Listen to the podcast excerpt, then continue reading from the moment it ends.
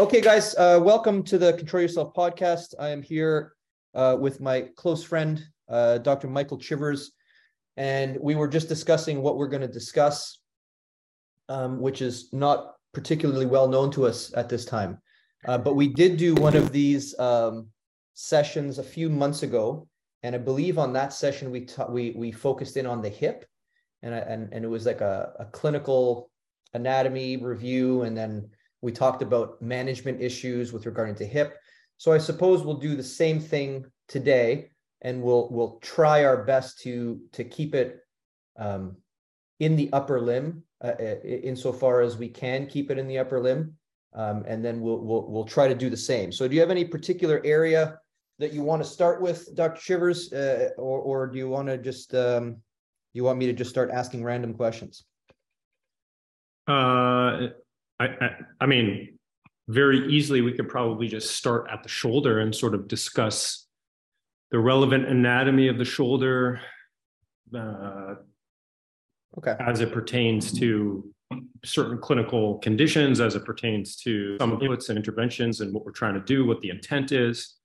Again, I think always reviewing the bioflow is a is a great conceptual framework for people to to understand the system as it as it as it is right now, just because that is, I mean, that is one of our foundations of of what we base a lot of stuff on, particularly now with with the ISM coming out, being very tissue specific from an input perspective, understanding, you know, uh, anatomical connections, understanding anatomical depths, understanding, you know, anatomical directions, understanding you know what the anatomy is made up of uh, i think is really valuable to kind of go over for people. And you know a lot of it may be a review since since we have you know talked a lot about anatomy historically but i think it's it's always something because uh, we just did a spine fr and uh, you know i think it's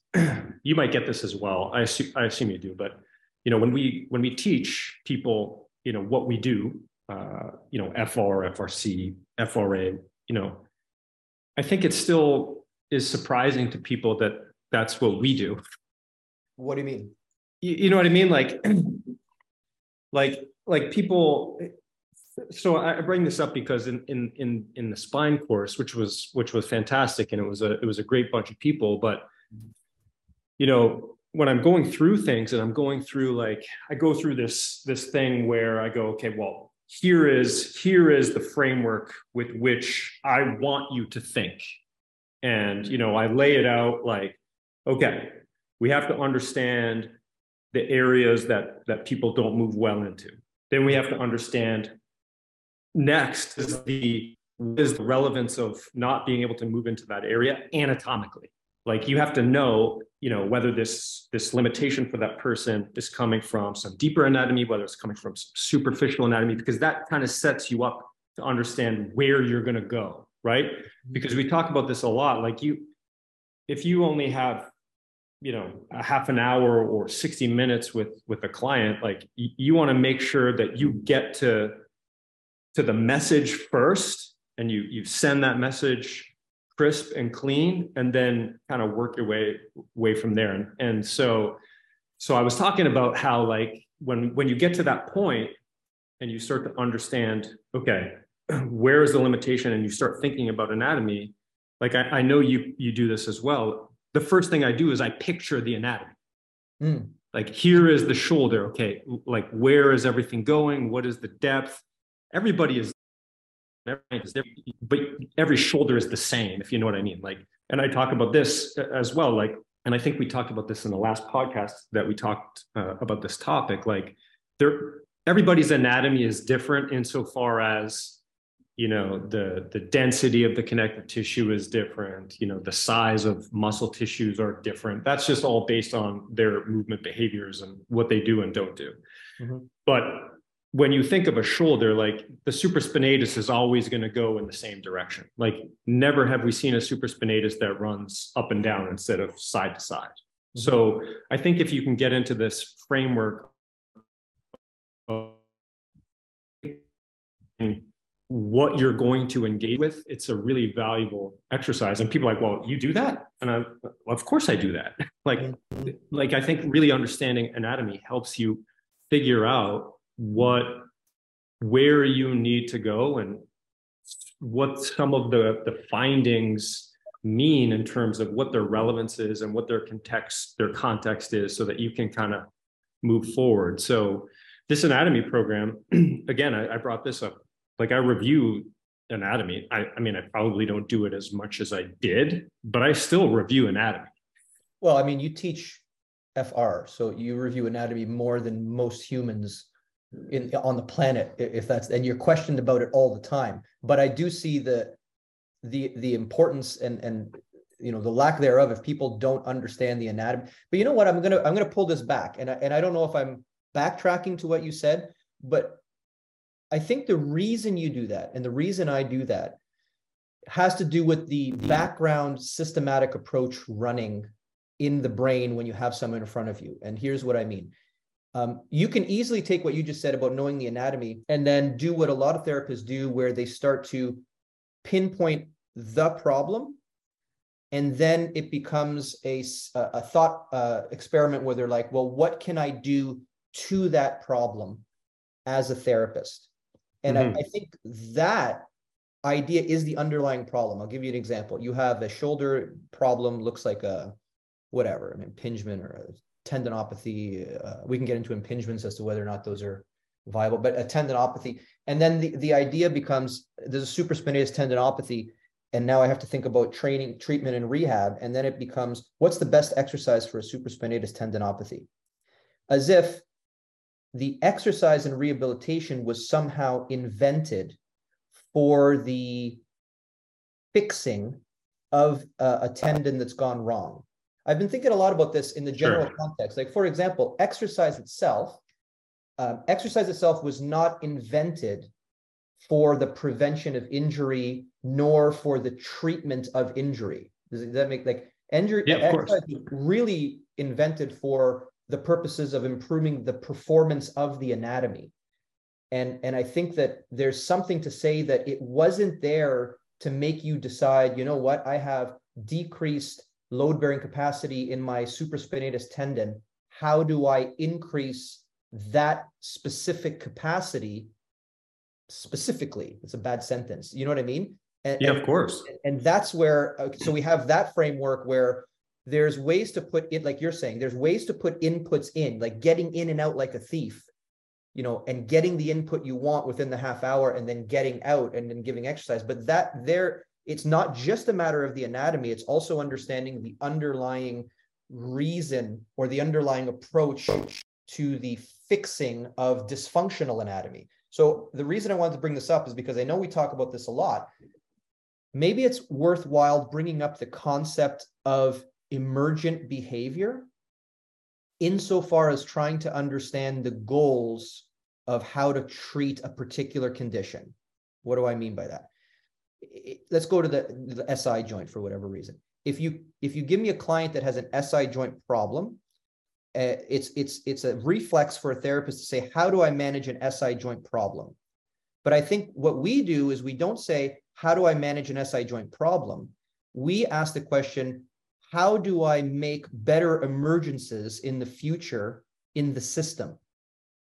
Does that make sense? Yeah, 100%. it's a difference. It's a difference between pretending to understand the kinetic chain and pretending to understand how to connect the dots versus understanding that in a complex system like a human being, um, where you know at the level of the molecular structure there's complexity and there's interrelationships between molecules that that that you know that number in the trillions right? There's trillions of different emergences that occur at a molecular level. Now you back up to the cellular level and you have a trillion more different emergences. There's millions of molecules in every cell doing millions of things. And i think if i could put someone into a cell for a second and you can see the amount of chaos occurring in a cell mm-hmm. and how all of these things are bouncing off each other um, with real, really no, um, like there's no way to track these things. That's the whole idea of, of complex emergences where you have too many variables in play.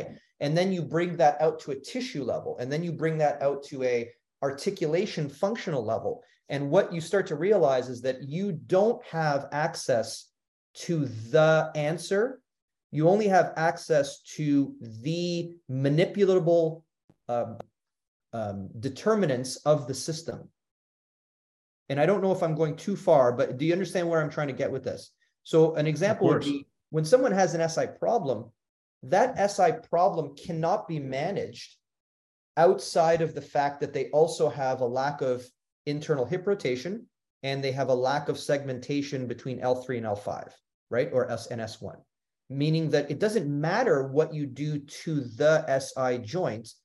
The fact is, is that that SI joint is living in a system that doesn't allow healthy emergences of movements or healthy emergences of solutions to movement problems.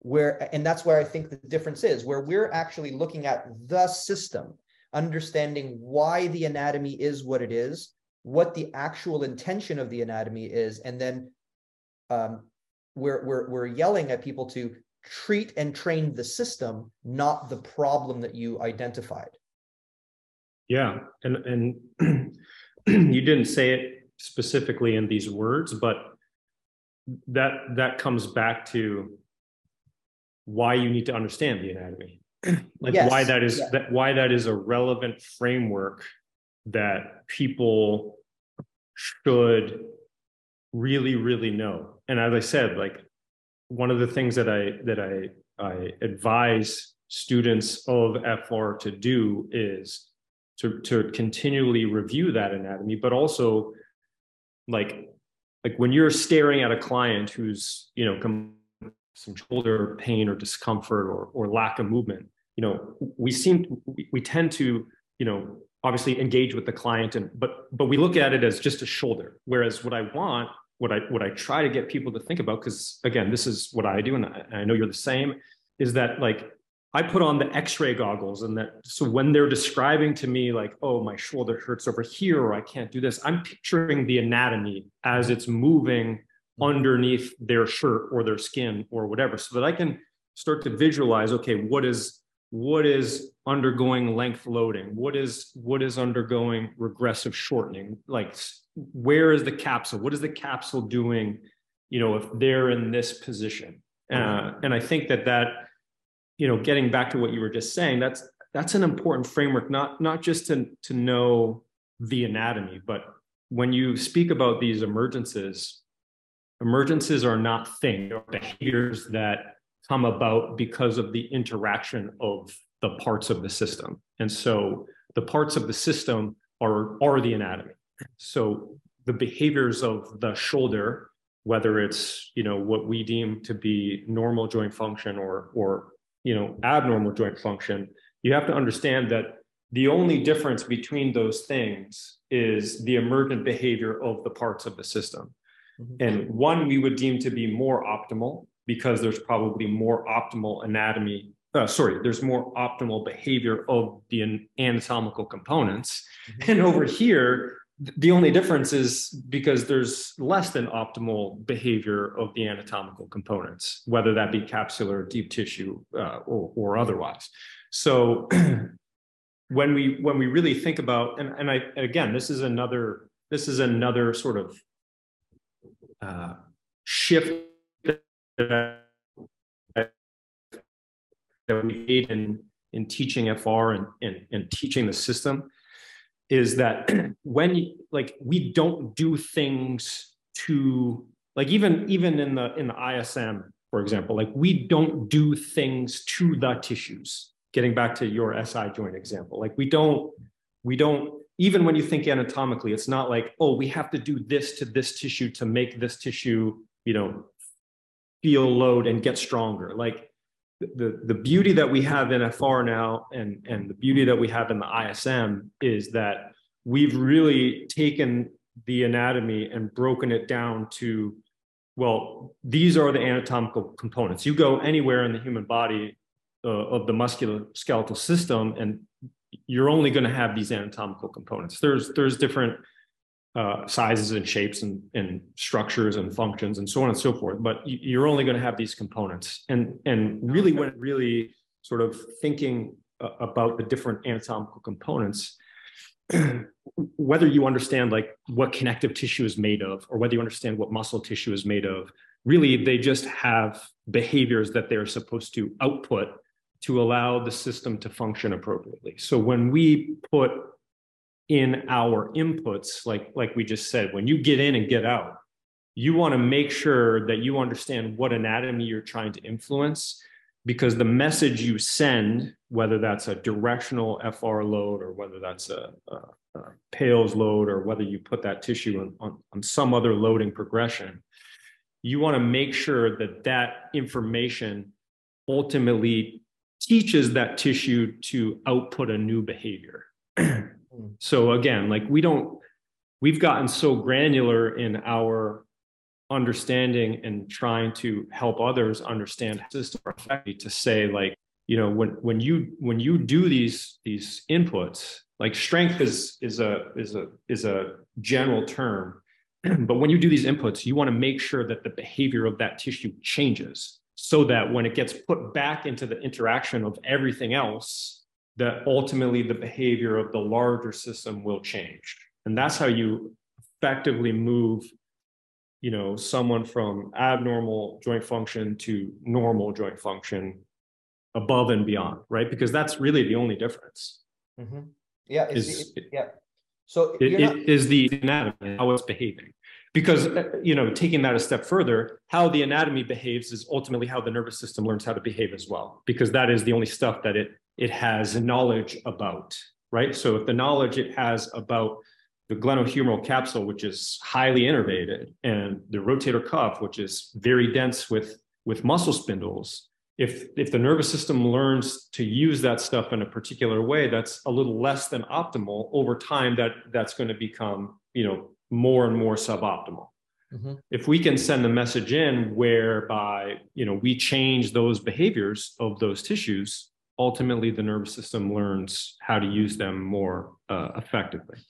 You said something that I want to I want to purse out a little bit is that because I know that I talk about that at FRCs or at the strength courses, the idea that or we have in the past that your brain is pretty much isolated, right? Your brain is like it's in a it's in a a dark damp you know cap of bone yay thick um, and the thing that you said where the only access points the brain has to understanding the emerging system or what's happening in the outside world are the sensations coming in which is why we often talk about the fact that the brain grows eyeballs out of it because you know almost in frustration that it can't see what the hell's going on out there. So it grows these eyeballs right? From a musculoskeletal movement standpoint, um, a brain that doesn't have incoming information um, is an is an empty brain. Like it doesn't have it doesn't have the ability to, you know, think well if my shoulder's doing this, then I should do this with it differently next time. It doesn't have like a a memory system where if something's running that way. It literally only is at the whim of the afferent information coming in, as you said, by these spindles or by the, um, and that's literally what it is. We often say that the nervous system grows tissue on it just so that it can figure out what the hell's going on outside in that environment. And, and I think that's a really important way of thinking about about how the, the system is functioning. Yeah, for sure. Uh, yeah. 100%. Yep. Okay, so if we if we think about it that way and we we can also start talking about what's the what's the the purpose of the system. I know we're going to get we always go back into the weeds. We always backtrack into the weeds before we start but it's very important to understand that the purpose of that nervous system is to create complex movements in its external environment. To the extent that i was just reading um i can't remember the author's name but it was on plant intelligence. And and you know the question always comes in like how can a plant have intelligence if it doesn't have a functional nervous system? And then the, the, the answer is, is that, well, the nervous system, as we understand it from a human standpoint, has a particular purpose. And, and we might um, inject purpose into our nervous system by writing poetry and falling in love and contemplating the end of the world and physics and this. But that wasn't the purpose of the system. The purpose of the system was to allow it to move into the external environment and acquire things that it desires in that external environment. And if you think about it from that perspective, that's why a plant wouldn't have a nervous system because it it doesn't move. The time scales are way longer. It, it has no reason to move into the external environment. Now, having said that, there's a lot of interesting things we can talk about that. For example, the fact that neural cells depolarize and and that's really why we consider the nervous system to be the communicating factor in the body because there's a depolarization where there's a change of influx of sodium versus you know what i mean? Mm-hmm. those um, gradient channels occur in plant cells as well right? Where there are action potentials being permeated. It's just that the action potentials the end re- uh, reason for the action potentials is not to respond with a movement it might be to respond with you know shunting more nutrients to that part of the plant or one part of the plant telling the other part of the plant that there's a caterpillar eating its leaves or or whatever it is. It's just a difference of of of of of purpose as a, as a species or as an entity. And i know that that sounds a little bit you know too detailed but it really helps to understand the nervous system because then the extension from that understanding is understanding why the hell we have muscles, right? Because if we have a nervous system and the nervous system's job is to go into the environment to acquire, the only job or of muscles or the only reason for a naturally selecting system to create muscles is to overcome the movement dilemma which arises where I want to get over there, um, but there's this thing called gravity, which is somewhat keeping me here and then you say oh so what is a muscle? A muscle is the the way that the system figures out how to overcome the problem of gravity and proximity. How do i get there? How much energy do i have to expend to get there? And mm-hmm. I, I, always think that that's the best way to understand um, how to manage the system is to understand the system's goals at the at the deepest level as to what those systems goals are.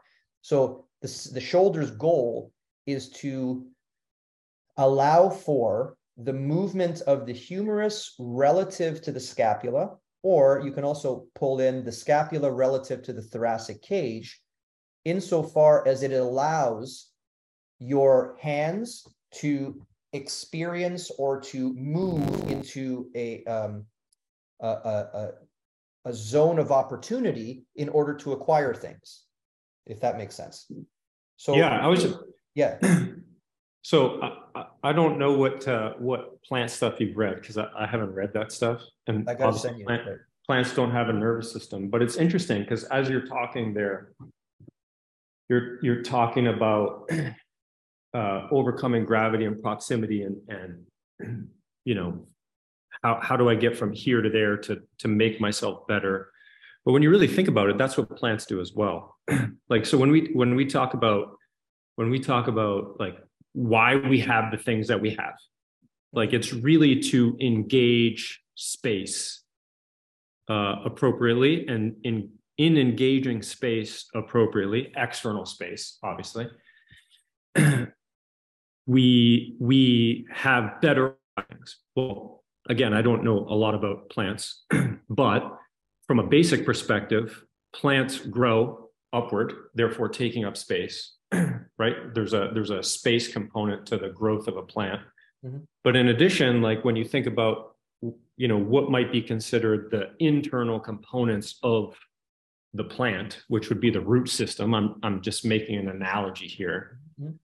The root system also takes up space, but in a different environment. So it's let's say the plant X, like the the, the flowers or or whatever of the plant, or external to the ground therefore taking up space externally, which is highly dependent upon the growth of the internal system of the plant, which would be the root system to acquire water and nutrients and so on and so forth. So when you think about it, it doesn't have exactly the same, you know, makeup, but inherently you can break it down into very similar things.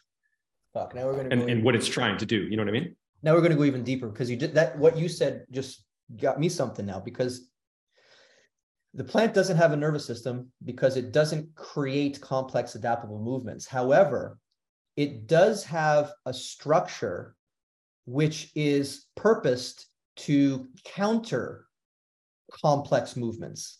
For example, if you have a, a windstorm and you see something like this is a this is way out there but it's it's interesting and useful. If you have a windstorm and you look at the ability for let's say a, um, a palm tree right to just you know allow itself to move with the the whim of the wind that's all based on structural integrity that would have been selected for for the purpose of countering complex movements occurring in the external system yeah. right? So the reason i bring this up is because let's say that you you know a tree's in the wind and one tree it bends a little too much and a branch breaks off of it right? You you wouldn't if you could somehow fix this tree so it doesn't happen in the future you wouldn't just mend the branch. You would mend the branch and then you would um, make the system more robust sure. so that in the future it can emerge responses to force inputs that allow it to not be damaged in the future, right? Mm-hmm. But if, if, you but you also can't leave that damaged part of the of the branch because that's now a weak spot. So it, it, it I'm using this as an analogy to um, to therapists and to trainers to understand that yes, there is something to say about being very specific in your diagnosis. We often say the specificity of your diagnosis give, is equal to the specificity of the treatments which is equal to the specificity of the results. So yes, we do have to get in and out and, and provide information to the injured tissue as to what how it should heal in time. But ultimately, with with regards to you know that injury occurred and now what do I do a week after when it starts to mend? What do I do two weeks after, three weeks after? How do I create prevention? It really is creating more robustness in the actual system. And that's where I feel rehabilitative measures fall short because it's it's like the treatment's focused on the damaged boo boo, the rehabilitation's focused on on reinventing the boo boo, and then you know, and that that's it. But there's no there's no understanding of the system emerges billions of, of variables that are that are non negotiable or you can't understand them so you have to take the system and make the system better ultimately uh, and, and then forget about injury. If you just take a therapist mentality or a trainer's mentality, when you now just go into the gym and you say, well, what am I supposed to be doing? What you're supposed to be doing is increasing the robustness of the system so that it can counter whatever made up nonsense that you're putting it through. Now, what do I mean by that? You're a hunter gatherer. There's a certain amount of nonsense uh, things that you have to deal with, right? But if I say, now I want you to become a hockey player, well, now I am artificially adding insult, right? That's a that's an artificial decision on my part to say, I'm going to insult my system in a very particular way that has nothing to do with the original intention of this system. Mm-hmm. So now when you train, people will say, you know, just get stronger, eh, whatever. Like you know you can't go wrong with strong or, or blah blah blah well, yeah you can because you can make the system incredibly good at what it's doing but if you're going to give it hockey then you also have to understand how to give it uh, inputs to change the system to be able to deal with hockey or wrestling or whatever an example mm-hmm. uh, your your kids play hockey one of your kids play hockey my kids wrestle right so I see them wrestling and I see them like going back for whizzers and I see them, their arm gets stuck in this position a lot. And in my brain, I go, holy moly. Well, even the normal human system, there is a fault line there where the anterior aspect of the shoulder capsule, hey, now we can bring back this anatomy, where the anterior aspect of this shoulder capsule is, is um, I don't want to say loose, right? I don't want to say that there's something wrong with it. I want to say that the the system evolved, you know, from quadrupedal to bipedal. Changes had to be made, but the system never said to itself, "Oh shit, as I'm going quadrupedal to bipedal, I have this problem where the anterior aspect of my shoulder capsule is lax." Right. right? Ergo, if I do activities out here, I'm going to dislocate my shoulder anteriorly. This like the system doesn't evolve towards optimal. The system evolves to deal with problems that are occurring there. And then you're mm-hmm. left with what you're left with. And we know that we're left with this shitty, you know, outpouching of anterior capsule, which allows for the dynamic movements of the shoulder, which is its intention, but it also makes it vulnerable to anterior shoulder dislocation. Right. right? So yeah. now, so there's that that that that knowledge. Okay, so there's a problem. So now a therapist or a trainer might take this and go, okay, from an external perspective, I don't want it to go that way. So I'm just going to make the muscles really strong that pull it that way. It's the same thing with an ACL. Like the idea that when you damage your ACL, that you know quad to hamstring ratio and the hamstring has to be strong because the hamstring holds on to the tibia. Well, not if it's not active, right? Like it right. You can make that hamstring as strong as you want, but that doesn't change the way the hamstring behaves in the system. It just makes sure. it densely stronger. And then it's the job to make it function. So with the shoulder, like you were saying, you have to know well, what is the deficit? The deficit is a connective tissue deficit. There is neurological deficit. There is, you know, the idea of making your shoulder stronger. But first things first, the problem in this scenario is this capsule is not as robust as it should be to accept loads in wrestling. So now you got to say, well, how do I make it do that? And that's a matter of understanding the, the level that you're treating or training, the, the the tissue makeup from a cellular level, as well as the force profiles that that influence that tissue. And that's Correct. the specificity that I think you're you're discussing. Yes, definitely. Okay. Definitely. Yeah. So, and in that case, you have to ask yourself, well, if I'm really focused on the anterior shoulder capsule, I need an input which speaks to the capsule. And from a treatment perspective, you're doing it the same way. So speaking to the capsule is not going to happen by doing external rotation with a red TheraBand. Like it, it just it, it it doesn't it doesn't mean anything to the system. And just right. because you have a stronger rotator cuff, it can't overcome the need for a capsule. And that's where people go wrong. It's like, doesn't it just get strong, just get strong, just keep going, keep going. So if that was the case, I would never have a bodybuilding client. Like they would be impenetrable to anything but they're right. not. They have anterior shoulder laxity. And, and to fix that, it requires layer by layer making those tissues more robust to the acceptance of forces, which can only happen if you understand the anatomy to the level that you're you're you're asking. Correct. That was it. Correct.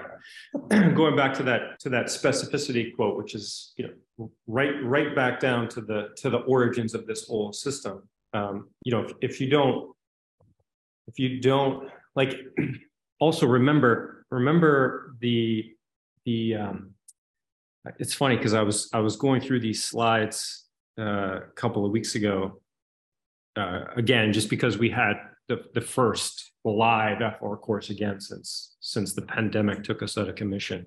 Mm-hmm. Um, and so I was going through the the old FR intro slides, and uh, I don't know if you remember those, but one of the, you know how there there was those slides where like we put up those questions, right? Like here are the questions that we have to answer this weekend. And uh, you know, there there was like tissue specific, anatomy specific stuff. But the last question was when it comes to rehabilitation. Now, from like like rehabilitation is a is probably not a, a great word because it implies, you know, it, it has a very negative connotation. So let's just say like training to resolve injury, because that's really what it is. Yeah. But the last question is: Is re- is the success? I don't remember exactly like word for word, but is the success of rehabilitation strategies like based on like general strength and conditioning mm-hmm. or is it based on like the principles of of specificity right mm-hmm. and i think the mistake that a lot of you know practitioners make when it comes to rehabilitation again because they look at it as something different than training right? They look at it with this negative connotation. Is that general things will suffice? Because technically we're not training yet because this client has you know an injury x y and z to the shoulder or the elbow that we will discuss uh, as we go here. But therefore you know i'm going to give them general things because i don't want to hurt them or make it worse so that you know six or eight weeks down the road you know they can go train again which is the exact wrong way to look at all of this. Like what the lead up that we've been discussing here for the last you know half hour or whatever before we've actually gotten into the upper limb is like in our education we want to move people away from that thinking right? Like that thinking should not exist.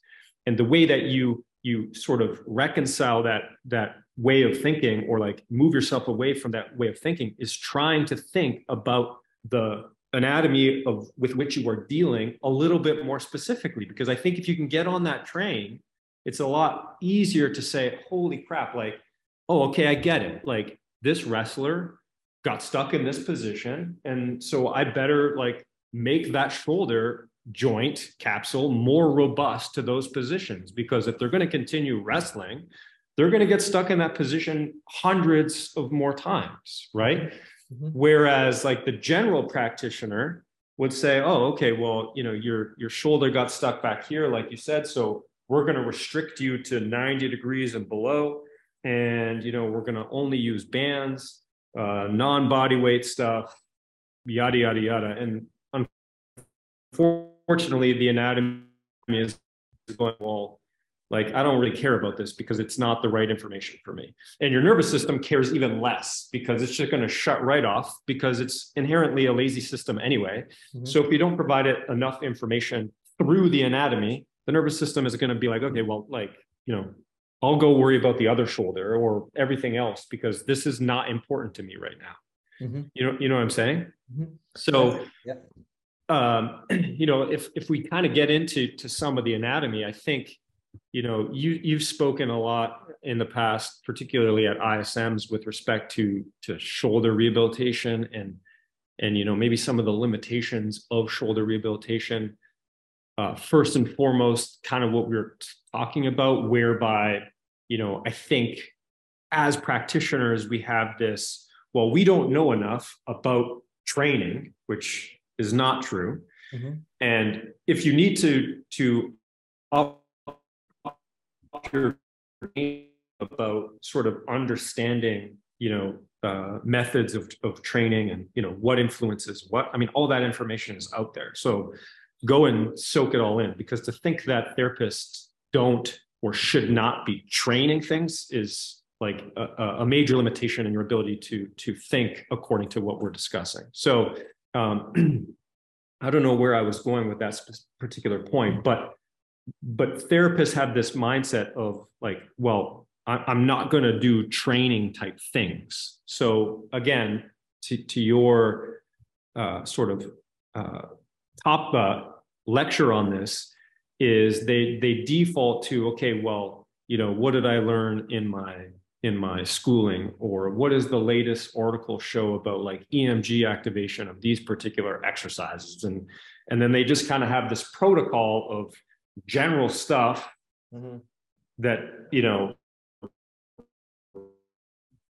somebody comes in with anterior shoulder pain i do this general stuff. Somebody comes in with impingement i do this general stuff. And it really gets away from the effectiveness of of what you're trying to do because as as we just said like the anatomy muscle tissue is muscle tissue for a reason and yes. it will respond to only certain things Yes. And those things are not the same things that connective tissue will respond to.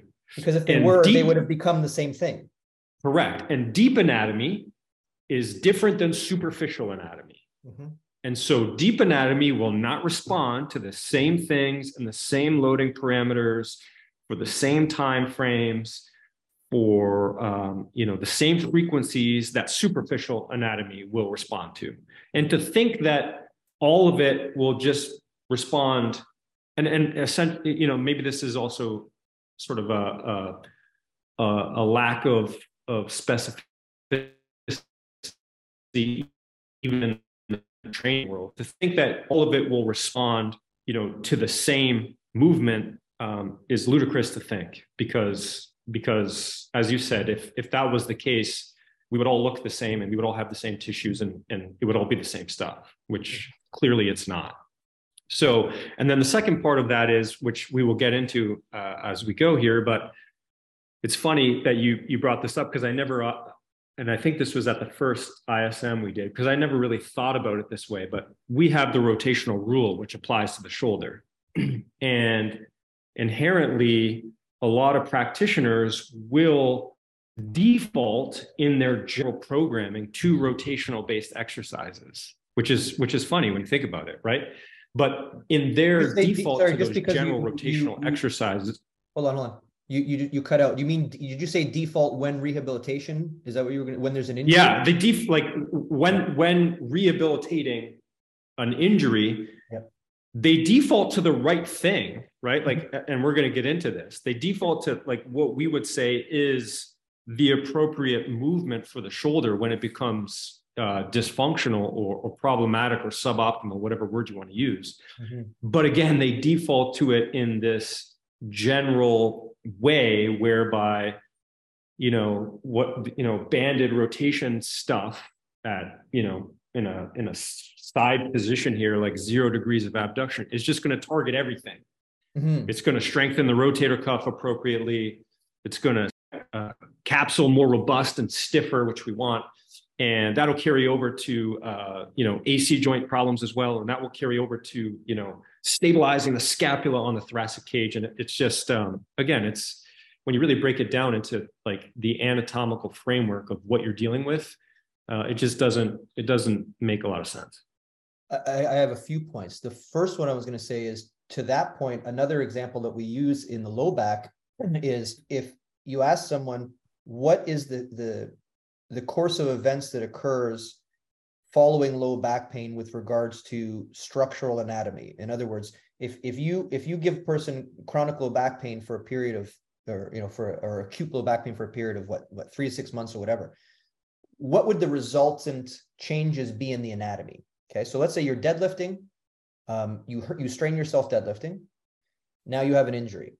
Okay, so if you fast forward a few months there's there's predictable things that we will know will occur. For example, you'll have multifidus atrophy, you'll have a loss of fast twitch fibers first, you'll have this, you'll have that. So then the resultant human being six months later has deficiency.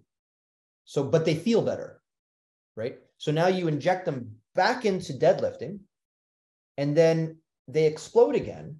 And then everyone's like, I don't understand. Like, how did this happen? Well, it happened mm-hmm. because you know, if a normal system is is accepting the information that is a deadlift, an abnormal system does not process the information in the same way. So you can't just assume like for, so now you have this person who has you know atrophied multifidi and you're putting them in front of a bar and saying pull as hard as you can as fast as you can. But what you actually need is deep influence at a slow rate in order to specifically increase the amount of communication to the multifidi, and then you have to re uh, grow slow twitch fibers, which would have become atrophied, because those have a purpose. And then on top of that, you have to, so like you're saying, you can't just assume that the system has an inherent normal that it's always trying to get back to. And I bring sure. this up again for the lack of understanding of, of, of uh, the evolutionary system, whereby if you if you start with the assumption that the shoulder um, evolved perfectly, then you also have the conclusion that following an injury, that there is a, an, an inherent desire for that shoulder to go back to the way it was before.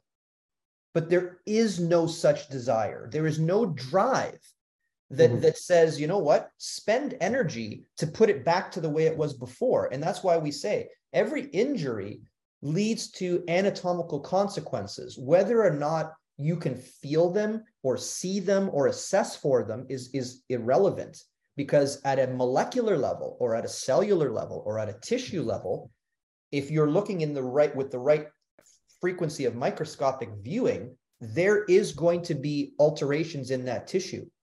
Um, and you can't ignore those alterations, hoping that the system will say, you know what, we really got to clean up our multifidus problem here. Because the system clearly only wants to conserve energy. Like it wants to absorb energy and conserve energy, and that's all it does, right? So it's not going to be like, you know what, let's spend a lot of ATP to fix up that shoulder so that it's nice, so that when next time I bench press, it'll be okay again. It doesn't, it doesn't, it doesn't know anything. I, I, I make the argument that your your brain doesn't really have a set shoulder region unless the shoulder sends signal. Like if you stop moving your shoulder for 10 years, you can imagine the representation of the shoulder in your cortex would be gone. So, in other words, there's nothing in your brain saying, maintain this shoulder. There is just what information is coming up to me, and what do I do with this information, and what do I send back, and that's that's it. There's that, that that's the system. That was one thing. The second thing I want to say is before right. I like to anticipate people's arguments here. When we talked about that anterior shoulder problem where there's laxity in the capsule, we're not saying that training will shrivel up the capsule so that there's no way you get anterior shoulder dislocation. What we are saying is that if you add robustness to a capsule, with robustness comes more and cleaner and clearer afferents. And cleaner and clearer afferents means better communication with the brain, whose task it is to defend against movements that would allow that anterior shoulder to translate forward to dislocate. So I don't want people to think that you can strengthen a capsule so much that this is not still a vulnerable vulnerable position because that's what people would say. We're not saying that. We're saying that if you add more tissue, if you specifically signal to the anterior shoulder capsule, I want you to develop more connective tissue. What you're doing is you're increasing the representation of the anterior shoulder capsule in the cortex, which means the tor- cortex can make more up to date decisions as to how to defend against anterior translation of the, the glenohumeral joint. I will piggyback onto that, and then we can move into some anatomy, perhaps. However, yes. what I will what I will say is that it it that comes there is, but there is a tissue specificity that we do have to consider with that, and so yeah. I agree with with what you what you uh, articulated there 100% that you know the force that would that would drive that that humerus forward uh, you know happens really really fast. So it's not like you know you're you're you're it's not a vulnerable position. But but if we have someone who has you know let's let's let's make this a really easy argument. Let's say we have someone who has dislocated their shoulder anteriorly before and we put them into where they usually would fall which is uh, general strength and conditioning. Mm-hmm. out of the position of external rotation yeah right? and you, you see this a lot as well even in highly trained athletes. Like you know I, I I've seen maybe maybe not super recently, but for sure I've seen in the past that you know overhead athletes like like throwers or or um, athletes who who go into repeated external rotation should not be pressing and should not be overhead pressing because of the movement of the arm into this position because it's vulnerable okay? Yeah. We have to understand that again when you break it down from a tissue perspective if if you know you look at that anterior shoulder capsule right now going across the humerus in an east-west direction. And there, that direction is important because that is the direction that is going to provide this robustness to the shoulder. Okay. If you have a shoulder capsule that is not aligned whereby the, the connective tissue fibers and you know all of the stuff that makes that up are not aligned in that direction you will lose that robustness. Mm-hmm. Okay. Because the tissue will not be stiff enough to absorb loads past a certain percent. This is what the behavior of connective tissue is. Connective tissue stiffens to a greater amount as the load it is put under increases. Okay. So again, if if I if you think about what a what force would happen uh, to a humerus that would drive it forward, you know, whether you're caught in some sort of, of uh, jujitsu hold or, you know, you, you're playing a sport and you get driven in from behind, whatever the car accident, whatever the case is, there's a certain load that comes with that force. And if that load exceeds the capacity with of the connective tissue, in its current state at that time, then yes, you are more vulnerable to, to injury. So 100% what you're saying is true because that loading will signal afferent information to the nervous system and so on and so forth. But when we speak about that robustness, we are speaking of the connective tissue, and that can be changed.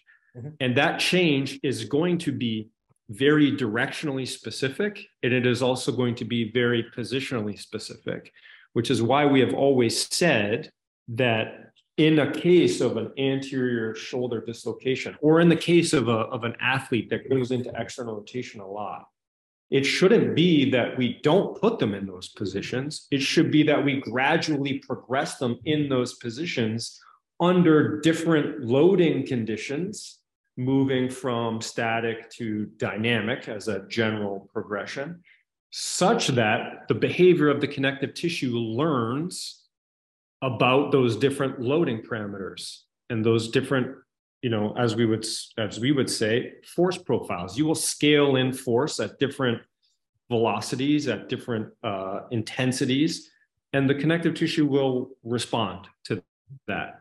And in the response to that that is what ultimately creates the afferent information about position, space, uh, you know, kinesthetic awareness, how fast is this load being put into my system, so on and so forth, which is what creates that, that afferent information. In addition, what I wanted to say, because I was thinking about this the other day, I was, I was actually having a discussion with uh, a patient the other day about the shoulder and it kind of hit me. And i didn't articulate this to them because it it wouldn't have made a lot of sense. But we see the shoulder as like this right? You know this is as much as like we have this is what you know obviously we we we perform those we train those we analyze those. Like that that is obviously really really important you, you cut out you cut out. So go back to you were showing the thing and you were were you saying something about CARs? Yeah so we have shoulder CARs in our system which is you know the ability of somebody to engage an external space, which we call the workspace of the shoulder. And, you know, obviously we want that to be, you know, commensurate with that person's demands. But in addition, like we also want to try to always keep it as big as possible because that allows us, um, you know, to, to have, let's say, a more functional shoulder but that's not what the nervous system sees. And this is what hit me the other day.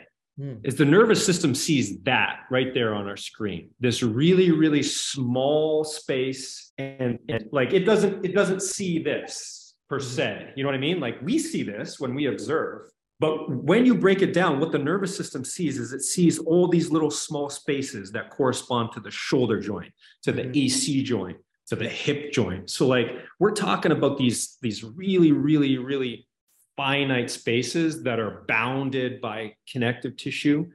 And again, that just like I was thinking about this as I was describing like CARs to this client, and I was like, well, this is what we do, and this is what I'm going to observe. But I was like, holy shit, like your shoulder CARs suck at this point in time because what your nervous system is seeing is really, really small mm-hmm. compared to what it should be seeing, right? So think about it. Getting back to our brain analogy uh, of like, um, you know, being in this cranium, like, er, er, obviously there's there's feedback from everything, but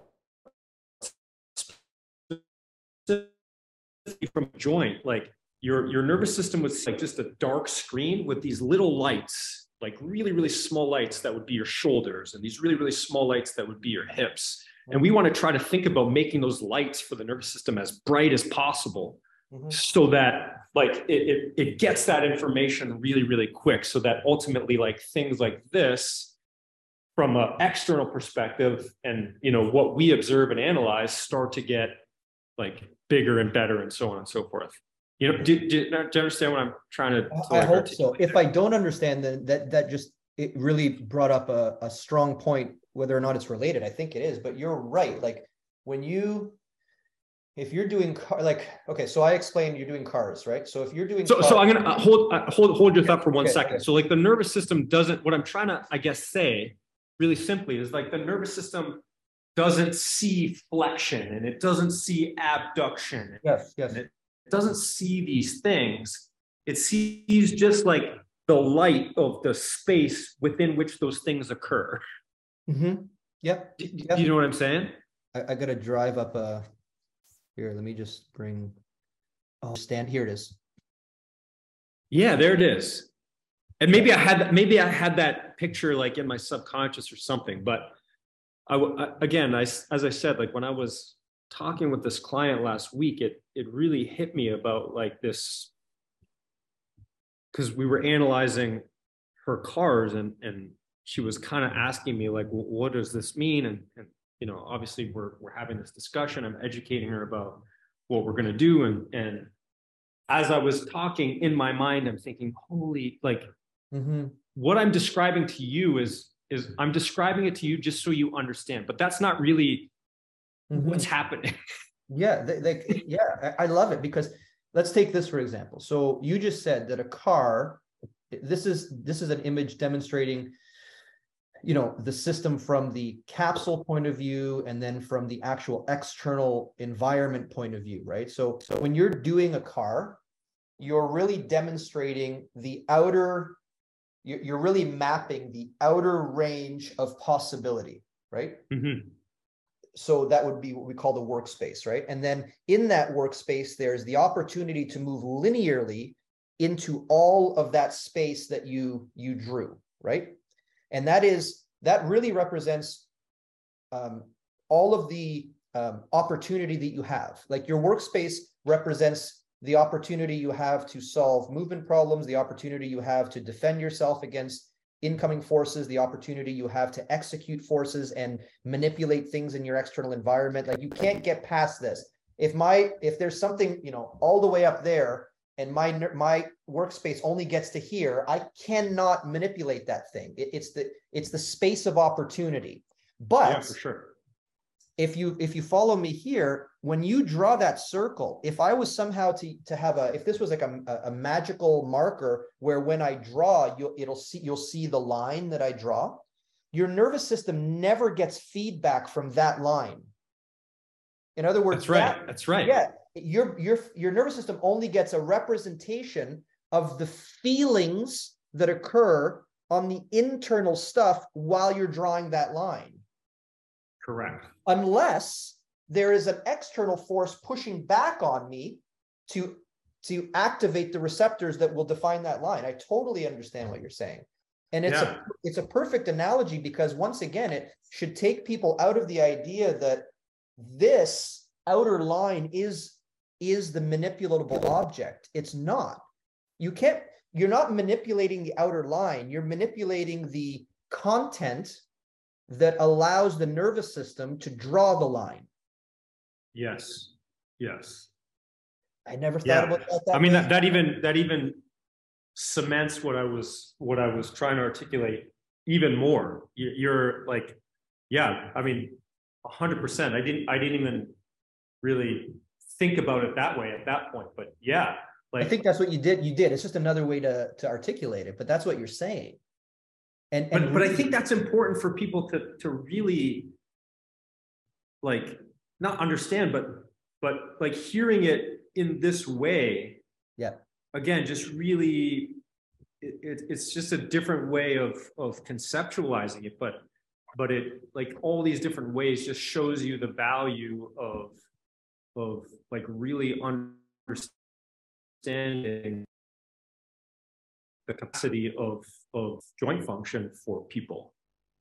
I think it's You know what I mean? it's worth conceptualizing the understanding, the system's understanding of itself. Yeah. I think Yeah. that's the that's the major the major thing is that the system and even when we talk about ISM we say train the system the way the system sees itself So how would this, okay, here's a great example. How would this, what we're talking about matter in the outside world? Well, you can take a, uh, let's say a CrossFitter who is dabbling in Olympic lifting, and you can say, you know, you're unable to lock out in this position. Okay. So the one perspective, let's call it the traditional perspective, is let's force your system into that position.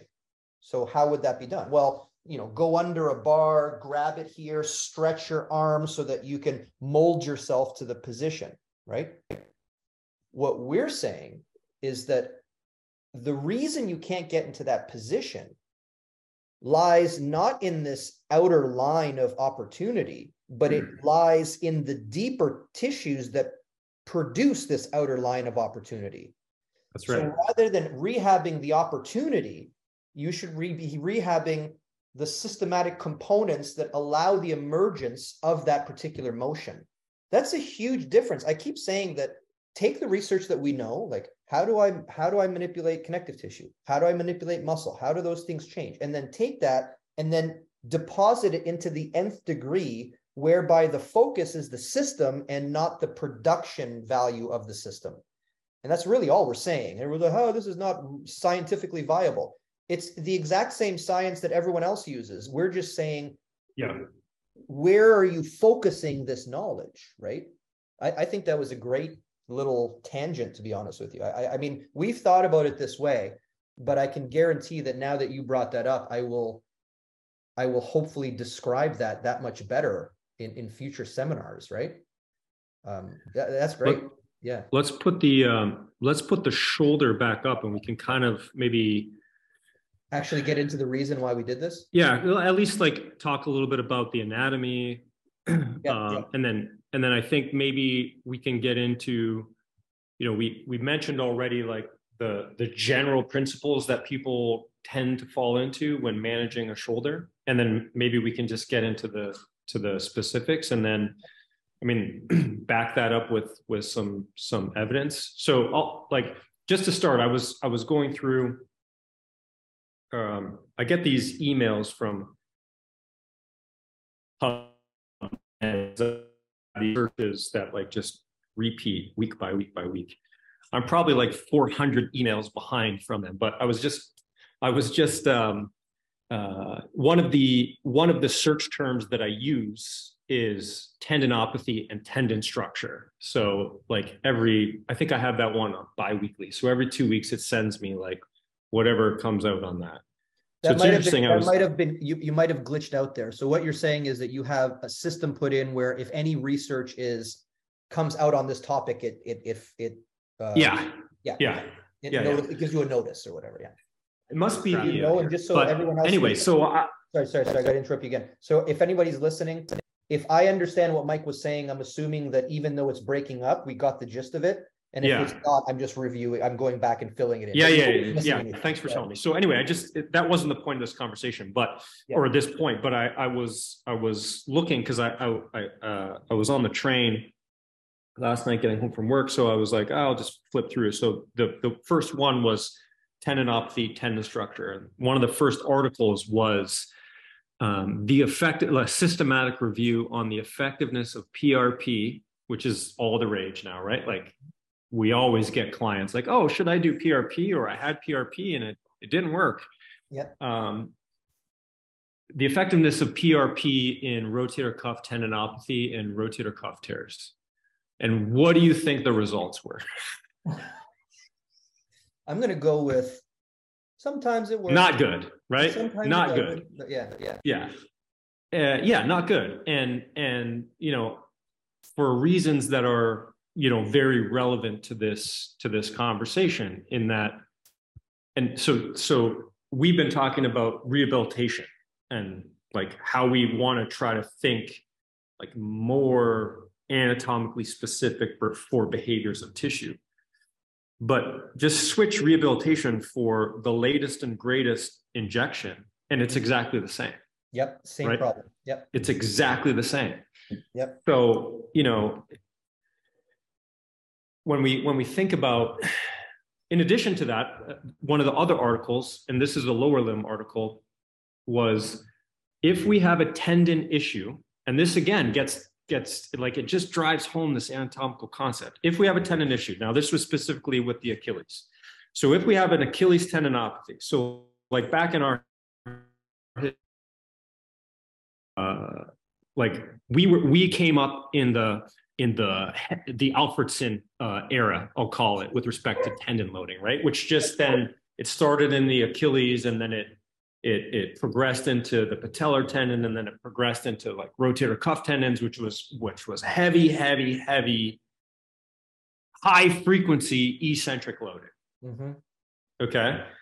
Um, now we can go back into that literature and say there's you know a bunch of limitations on that literature, like the outcome measures were probably wrong, so on and so forth. But this specific article, this is really cool. I should maybe I read the abstract, so I'm not pretending that I that I read the article, but what they were saying was does loading of the Achilles to manage Achilles tendinopathy actually also change the structure of the gastroc? Mm. Because that would be an important component, right? Yeah. Like when we talk about the shoulder capsule, let's say we talk about a rotator cuff issue, which we'll talk about, which you see a lot, like rotator cuff tendon problems, so on and so forth. Um, is general shoulder strengthening good enough for a rotator cuff issue? Just like is uh, particular loading parameters good enough to change an Achilles tendinopathy and therefore the structure of the gastroc? Because you would want to do both. Mm-hmm. And the results of the study said no. Like if you load a tendon, it's not going to have carryover effects into the gastroc, meaning really? the architecture of the gastroc, yep. the fiber type and uh, um, physiology is not going to change because the loading parameters are not right. Love it. Yep. Yep. Right. So yep. when we get into the shoulder, and again we think like oh, you know let's let's let's name off the top three shoulder diagnoses. Someone's going to probably say shoulder impingement. Someone's going to say rotator cuff tendon whatever. We could go like put the tendon, tendon on a continuum it doesn't matter. Yeah. Um, and let's say uh, what would be the third? Like rotator cuff uh, tear Let's put let's let's lump that into rotator okay. cuff tendinopathy. So what would be the third? Like let's just call it shoulder girdle dysfunction. Like okay. like shoulder yeah. doesn't move very well and scapula doesn't move very well. Sure. Right? I think those would be the top 3 that most people would think of. Sure. And I think unfortunately again most people would train those very similarly. What we're saying is is that those three things are completely different. Mm-hmm. And if you try to train one like the other, you're not going to have those carryover effects. So if we look at the, do you want to flip that anatomy uh, around for a second?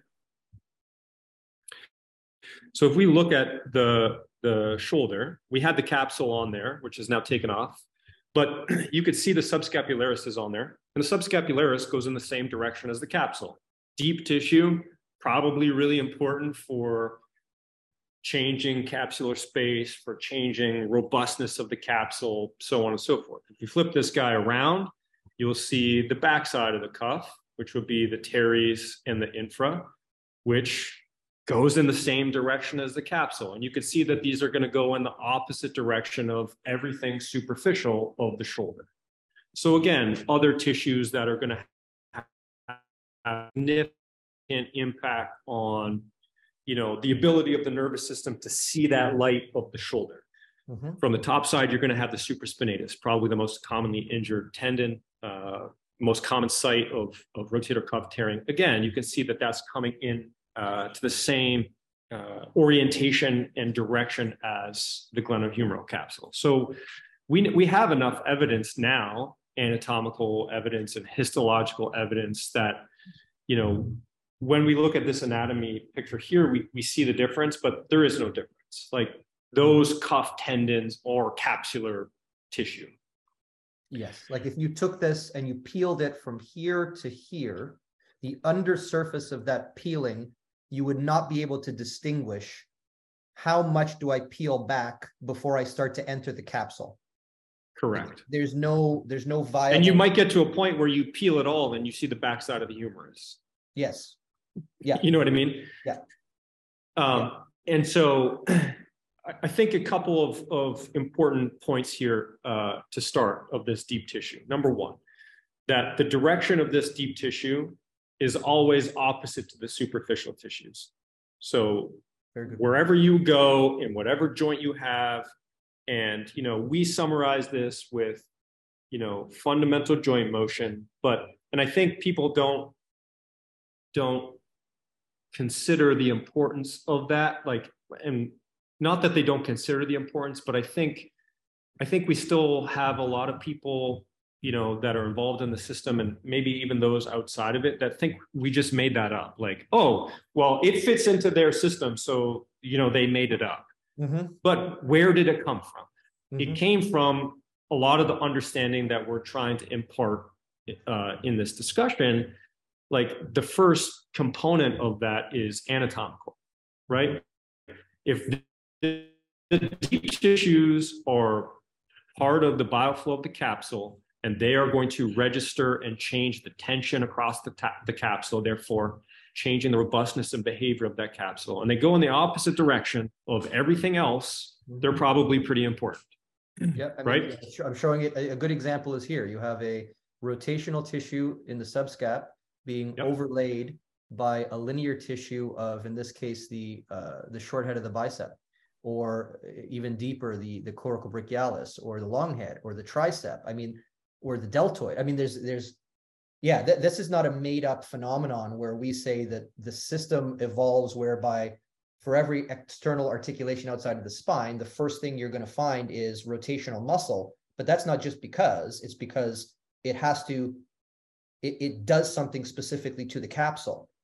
correct Yes. and, and and and getting back to what we just were talking about like that tissue right there where your cursor is is what the nervous system cares about because that's going to shine the light right that's going to brighten the light it's going to dim the light you know whatever analogy you want to use regarding how well that shoulder is going to be able to engage external space so i think that's important Mhm. Second thing that's probably important with the cuff is we know a couple physiological things about the rotator cuff. Number one is primarily slow twitch from a fiber perspective. And because it's primarily slow twitch, that gives us some indication of uh, what it's going to do from a behavior perspective, right?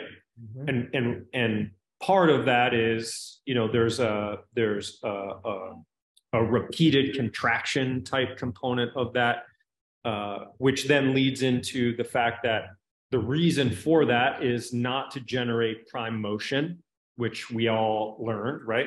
The rotator cuff is what does this. It's not really generate that. It's to provide that ongoing feedback about the space that it is controlling dynamically okay? Which is the, sh- the shoulder joint capsule. And the reason why it's physiologically made up of primarily slow twitch stuff is because we're going to use our you know as humans we're going to use our shoulders all of the time so our nervous system wants to know about the shoulder all of the time right Mhm. so that's the second thing. so what have we gone through? That there's a large bioflow continuity between the cuff and the capsule. The direction is the same.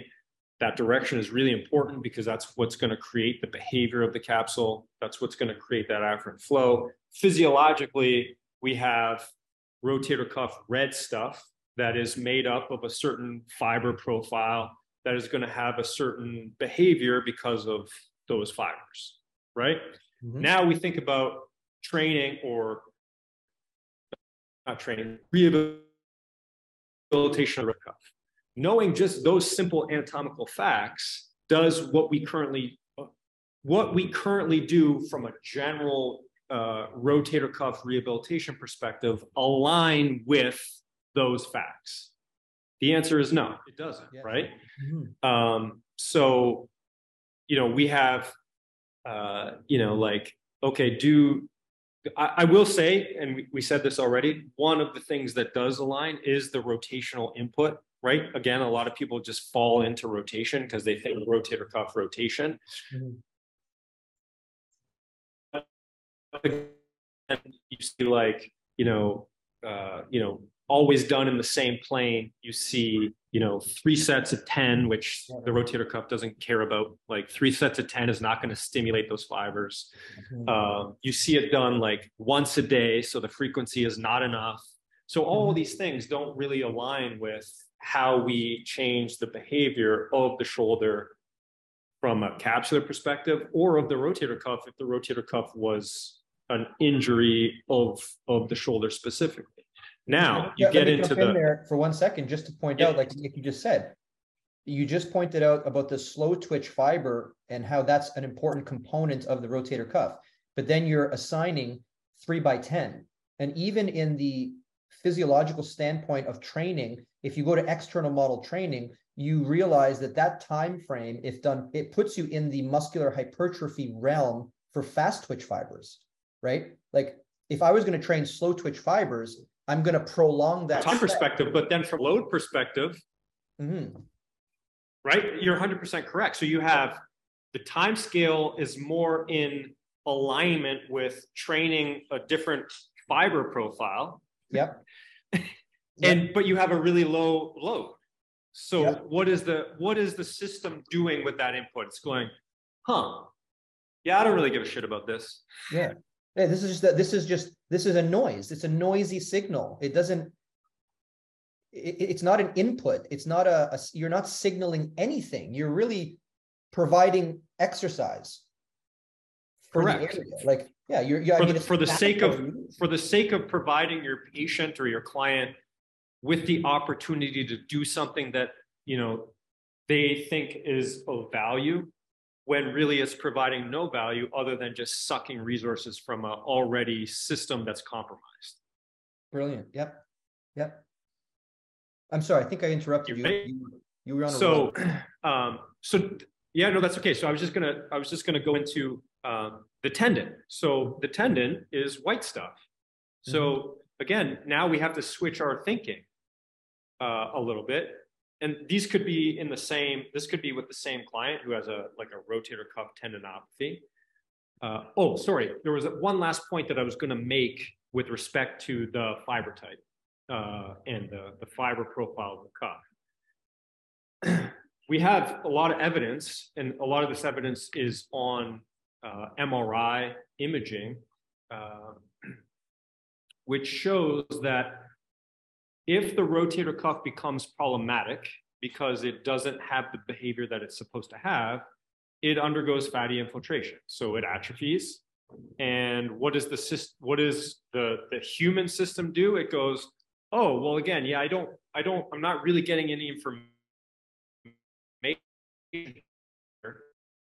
but should be doing something and this kind of gets back into your your point about um, um, like there isn't a norm that the system has it just it just starts to think that it it has to deposit something Mhm. so what it does is it just deposits you know adipocytes which is part of connective tissue Mhm. um, and so you get fatty infiltration of the rotator cuff. Now, I think it goes without saying that adipocytes are non-contractile, so therefore they're not going to do anything, Mhm. and therefore your nervous system is not going to become aware of that tissue because now it's just fatty.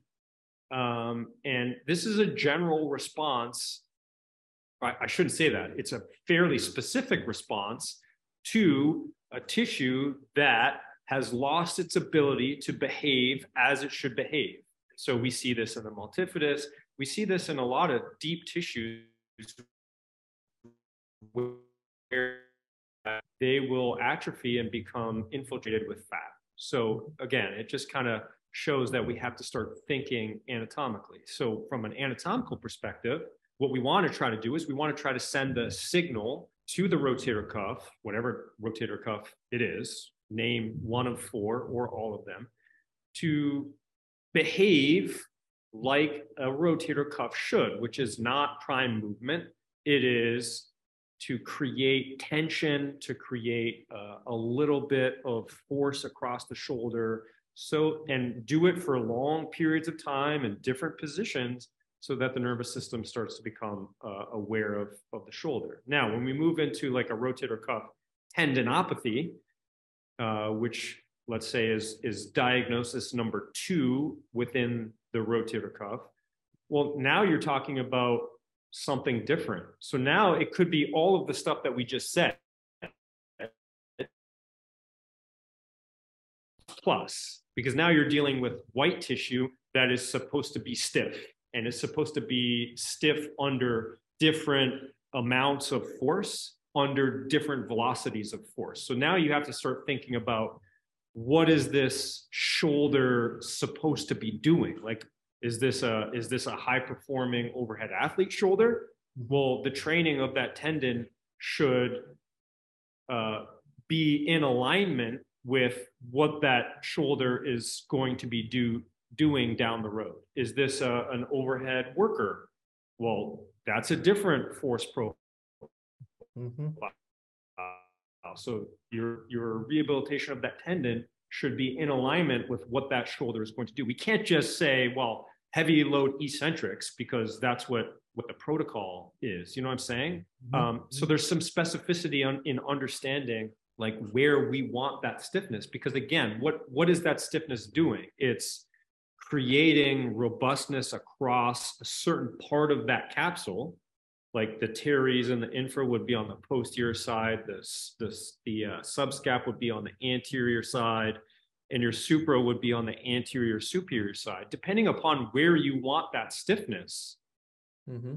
you know you would train the tendon uh, accordingly uh, and and so again, there's some specificity with which uh, we have to understand the shoulder. It's not just well, let's let's train rotation and what do we call this again? Uh, empty can maneuvers, uh, you know, with bands to try to target all of that because you know bands might be a, a a starting point to some extent, but if you're not changing the the velocity of the contraction or you're not changing the intensity of the contraction in certain positions, then again, your tendon is going to go, okay, well, yeah, I don't, I don't really care.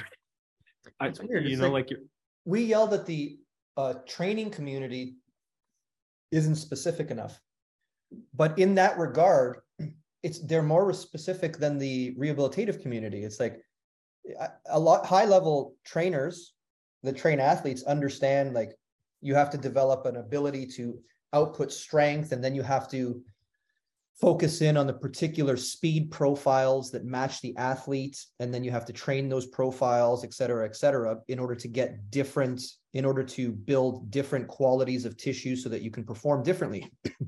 And from what you're saying now that i'm thinking about it it's like when we go into therapy mode and rehab mode not only is it not specific enough, but any indication of specificity almost goes out the window other than the prevention of the position that you got injured in in which case they're specifically trying to avoid that like mm-hmm. like like you're right like if you give if you give me a three sets of 10 external rotation with a red theraband here I, we can specifically tell you the signal that's going into the tissue and you can somewhat understand how that signal is being received. And nobody would argue, for example, that if I wanted to make your bicep stronger, like if I wanted to actually add hypertrophy into the red stuff of your bicep, that a red TheraBand with three sets of 10, no one would argue in the training world that that would provide the stimulus you're looking for because really you're you're not like your body gets used to you know a baseline and three sets of 10 with the red TheraBand is pretty much at that baseline. Like it doesn't it doesn't it doesn't push the envelope or force anything to happen right and we understand that from a training perspective but from a treatment perspective it's like we lose that and we just default to three sets of 10 seems to be the nice package that we provide to people when they need to rehabilitate guess what three sets of 10 is also done if you go sprain your ankle right right it's three sets. And, and, and the problem and the problem is is that three sets of three sets of ten with the red TheraBand is done in week one, and that's the same thing that's being done in week six. Yep. Same thing with low right? back. Like, you know, you're doing cat camels today. Guess what you're doing six months from now? Cat camels, bird dogs, same thing. So so specifically, like one of the things that that I've been implementing it is like telling clients, like regardless of the of of the input. Like I use this PR, I use this PR concept. So okay. like we often associate PRs in the training world with, you know, I lifted more this week than I did last week, and this is okay. my current max. Yeah. But in the rehab world, like we want our clients to be setting PRs every session. Yes. Yes. You know what I'm saying? Yes. But not necessarily in the maximal strength way. Mm-hmm. Because the inputs are going to be different. So, for example, if we're if we're going to go back to like, let's take a really really simple example, uh, uh, rotator cuff uh, tendinopathy, atrophy of of infraspinatus, supraspinatus. You know, where would we potentially start? Well, you know, if that if this is a, a client who hasn't used their shoulder well in a long time, you might just isoramp those tissues. Mm-hmm. So you might say, okay, uh, what I want is I want you to like feel my finger. I want you to try to contract right under my finger very, very slowly and spill that contraction out so that you push my finger out of that supraspinatus, whatever the case is. Okay. And let's say you start at that, that client can do it for 10 seconds. Like they shouldn't be doing 10 seconds the next week. Mm-hmm. They should they should be pushing that. Yep. Right. Like yep. you want them to right now your PR is 10 seconds. But by the time I see you next session, mm-hmm. that I want that at 15 seconds. Mm-hmm. Yep. Right. Uh, so this this concept of like in the rehab world, I think we should be striving to give our clients PR like push something every session, whether that's time, whether that's uh, um, you know the amount of resistance on a band, whether that's uh, like moving from a two pound dumbbell to a like a three pound dumbbell, whatever. I don't know. I'm making up these examples. Not because it's protocoled, but because the system actually requires the new stimulus. That's another important point because you can say, yeah, I do red TheraBand for two weeks, and then I move it up to whatever the colors are, green for the next two weeks, which is again, it's you're missing the point. Agreed, 100%. But what I, what we're trying to, to, to say to, to, to people is that if if if the rehab if the rehabilitation because again the default is to just fall into this general model if the rehabilitation that you're doing in week one sorry in week two is the same as week one and in week three it's the same as week one and week it, like you're not doing anything mm-hmm. you're not changing system in a way that the system is going to learn new behaviors that it ultimately can output from a from a, a movement perspective. And like we see this a lot here in at, at, at the at the Move Lab clinic because you know oftentimes we see clients that are like at their wits end. They've been other places, they've been everywhere else, mm. and that same you know rotator cuff tendinopathy that they saw someone with two years ago is still a problem. So um, you know it's it's unfortunately still happening. It's still the norm. And and you know why we're having this discussion is to try to get people to think a little bit more critically uh, not from an evidence perspective because all the information you need is like right in front of you mm-hmm. but from a like like really just understand what the tissue is where the behavior is lacking and try to understand how you're going to change that behavior. I, I mean we can man every time we try to talk about one thing, we get thrown off into a tangent. And they were all brilliant tangents. So, I, I mean, this is a necessary conversation. but just for the sake of pulling this back, how about I do this for a little bit? I'm going to point to anatomy, and then you maybe talk about what you know, you know, why that structure is important. Why is it ignored? When is it useful? Uh, you know what I mean? I'll, I'll just we'll see if we can uh, we can play a little bit more specifically on the anatomy. Does that make sense? Yeah, sure. Okay, so I'm going to point to something. Go. Subclavius. Yeah. So again, I, I think I think this would be an anatomical tissue that most people would not consider, mm-hmm. uh, just because of its depth and its, uh, you know, the general, I guess, uh, lack of of knowledge about this specific tissue, but mm-hmm. let's let's look at it from an anatomical perspective. Uh, if you don't mind flipping the uh, the thing back around uh, yep. to the front side from the front view. So if you just consider this tissue anatomically, okay. In FR upper limb, how do we get to this tissue? We have to layer. So first things first, it's at depth. Anything that's at depth, lights like things should be spinning in our heads because if it's at depth, to us, it's important for some articular function. Mm-hmm. Okay. So that's the first thing. Number two thing is the direction of this tissue, which goes in not a north south direction, uh, as other things superficially do, but more in a direction that is going to create a flow of, of connective tissue of the AC joint and then kind of meshing into the glenohumeral joint as well on the lateral side. And then on the medial side, you know, creating a flow into the SC joint, first rib, like upper chest region.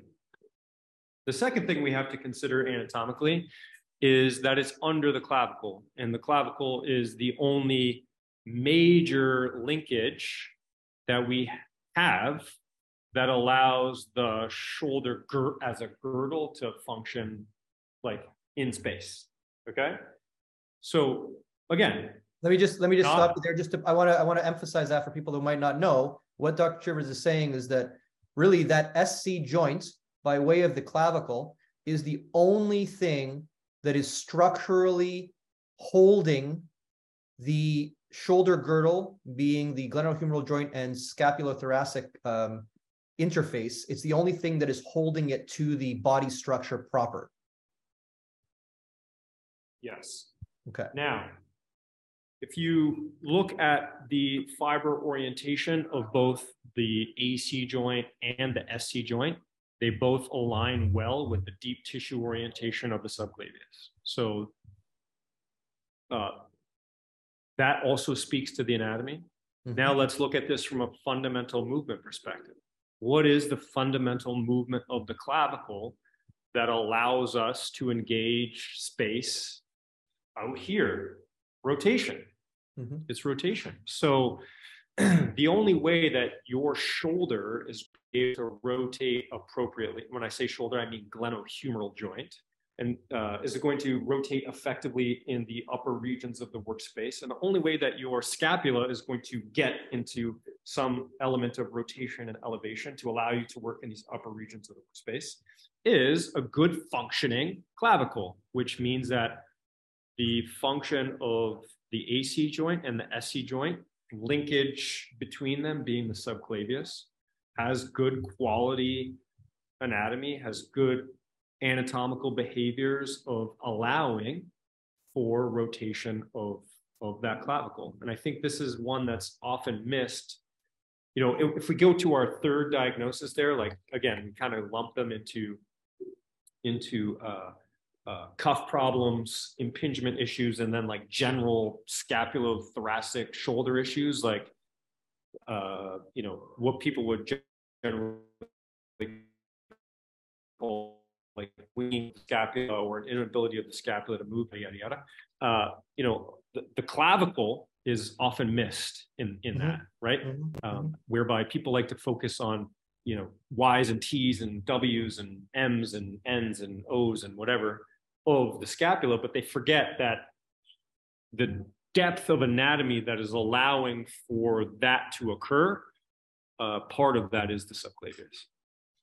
And I guess you can, some people would, would start to argue that how can you point to the subclavius as being a problem or, you know, because really the diagnosis, if you look up like common muscular diagnoses in manual therapy, it's like bicep, you know, the, the, the things you can see, like, you know what I mean? Mm-hmm. But take someone who has um, postural dispositions due to work, whereby that clavicle is held in a lower position and, and anteriorly you know it's kept in an anterior position whether or not you're like this for a long period of time you know your body molds to what your your behaviors are and if that's the case all of that anterior connective tissue deep to the pectoralis will mold to the position you keep it in, which means that the extensibility of that tissue will be limited, which means the information ability from the subscapularis will also be limited, which means the representation of the subscapularis and its ability to lengthen or shorten in the cortex will be limited, which means the brightness of the understanding of the subscapularis will be diminished. And now you have a problem where when you raise your arm, there is no way to monitor the speed or the rate of clavicular rotation that will allow you to go from 90 up to 180. Right. And, and that's that's huge. And I mean, we do this a lot where we're like, as a therapist, try to appreciate that. Get your fingers, tuck them behind your clavicle, and then get the person to lift their arm. And you're going to see that there's, you know, there's somewhat of a pressure that's being felt in your finger. You know, if I put my, if I go like that, give you my scapula, I put my finger here. As I, I lift my arm, I feel pressure, pressure, and then eventually my finger gets popped out. That's mm-hmm. because at that 90 degrees, there is your subclavius is holding on and you get a, a, real rotation of your clavicle. And that's the only way to bring your arm up. So if I go side by side, if you're a therapist right now, you're a physio, take your next shoulder case, probably this will be a finding because in time, dysfunction tends to start to patternize. So you might find someone that has, you know, rotator cuff this or supraspinatus this or blah, blah, blah, blah, blah. When you check side to side, you know, either this one won't rotate or it'll rotate too quickly or it'll you'll see a difference side to side. And I think the major thing here is to understand that difference and to realize that that difference is demonstrating a behavioral quality that you want to try to make right. And in order to do that, it might be specifically putting in treatments into the connective tissue milieu that encapsulates all this stuff. And this is where, you know, we, we talk about the specificity of signal and, you know, soft tissue naysayers, you know, you can look at this and just say, yeah, stretch your pec, right? But, but no, stretching your pec, if you if you can imagine that this pectoralis major, or sorry, that this subscapular or uh, subclavius, along with the connective tissue that fills in this gap, is is shrink wrapped or it's it's altered.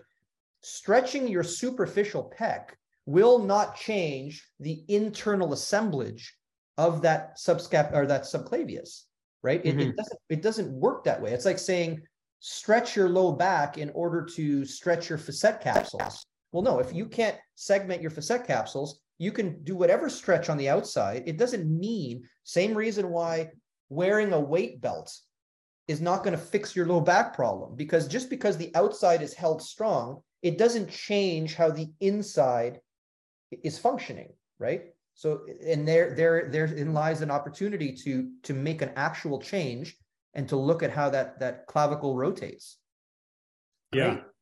All right. I think I think the next one that I think is valuable to to to speak about would maybe be the interface between. I mean, we can't we can't elevate. Say it again because you, you cut uh, out anatomy the program. The, the interface between subscap and serratus. All right, love it uh, again, an, uh, another one that I think uh, is important.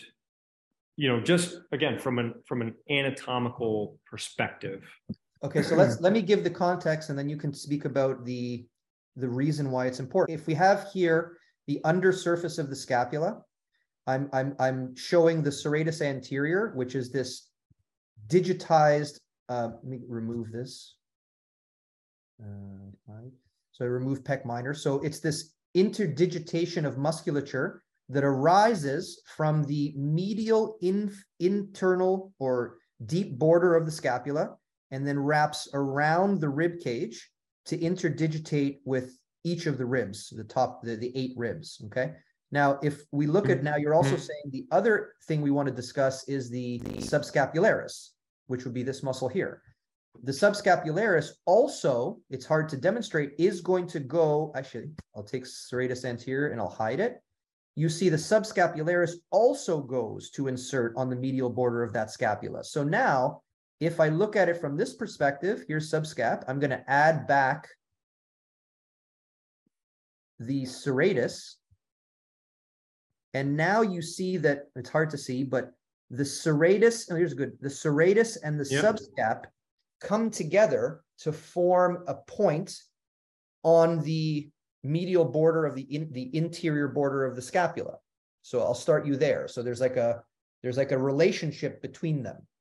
Yeah, yeah. So I again this this is um, a non synovial joint that isn't bounded by capsular tissue per se in the truest extent of capsular tissue.